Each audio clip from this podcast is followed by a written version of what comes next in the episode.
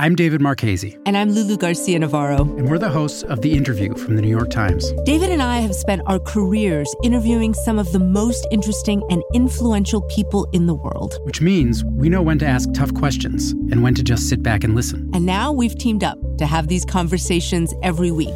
We'll try to reveal something about the people shaping our world. And we'll get some great stories from them, too. It's The Interview from the New York Times.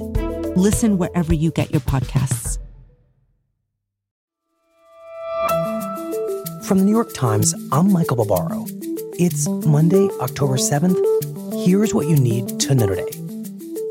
Since Friday, the leaders of the House impeachment inquiry have widened their investigation, subpoenaing the White House for a trove of documents and requesting information from Vice President Mike Pence to better understand the administration's campaign to pressure Ukraine for political favors.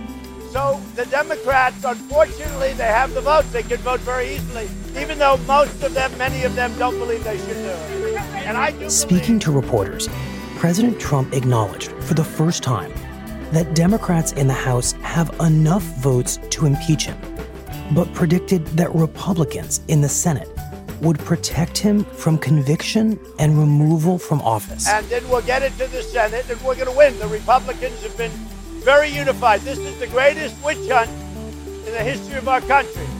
On Sunday, the lawyers for the whistleblower, whose complaint triggered the impeachment inquiry, said that they were representing a second whistleblower, an intelligence officer with firsthand knowledge of the president's interactions with Ukraine.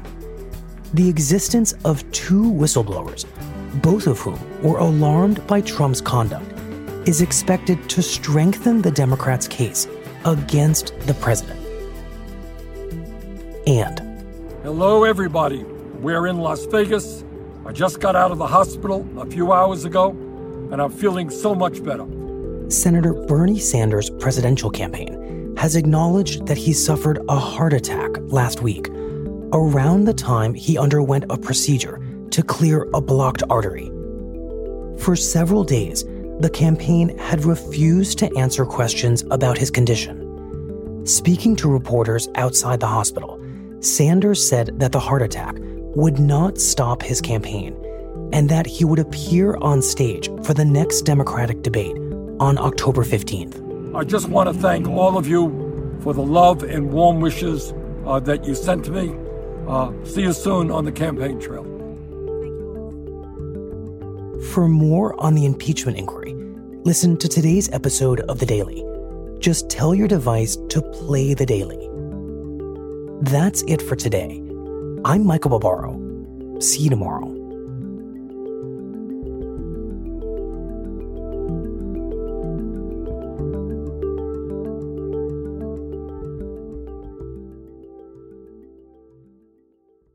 This podcast is supported by the Freedom from Religion Foundation. I'm Ron Reagan, an unabashed atheist, and I'm alarmed by the intrusions of religion into our secular government. That's why I'm asking you to join the Freedom from Religion Foundation, the nation's largest and most effective organization of atheists and agnostics, working to keep state and church separate. Phone 1 800 335 4021, 1 800 335 4021, or visit the Freedom from Religion Foundation at ffrf.org. Ron Reagan, lifelong atheist, not afraid of burning in hell.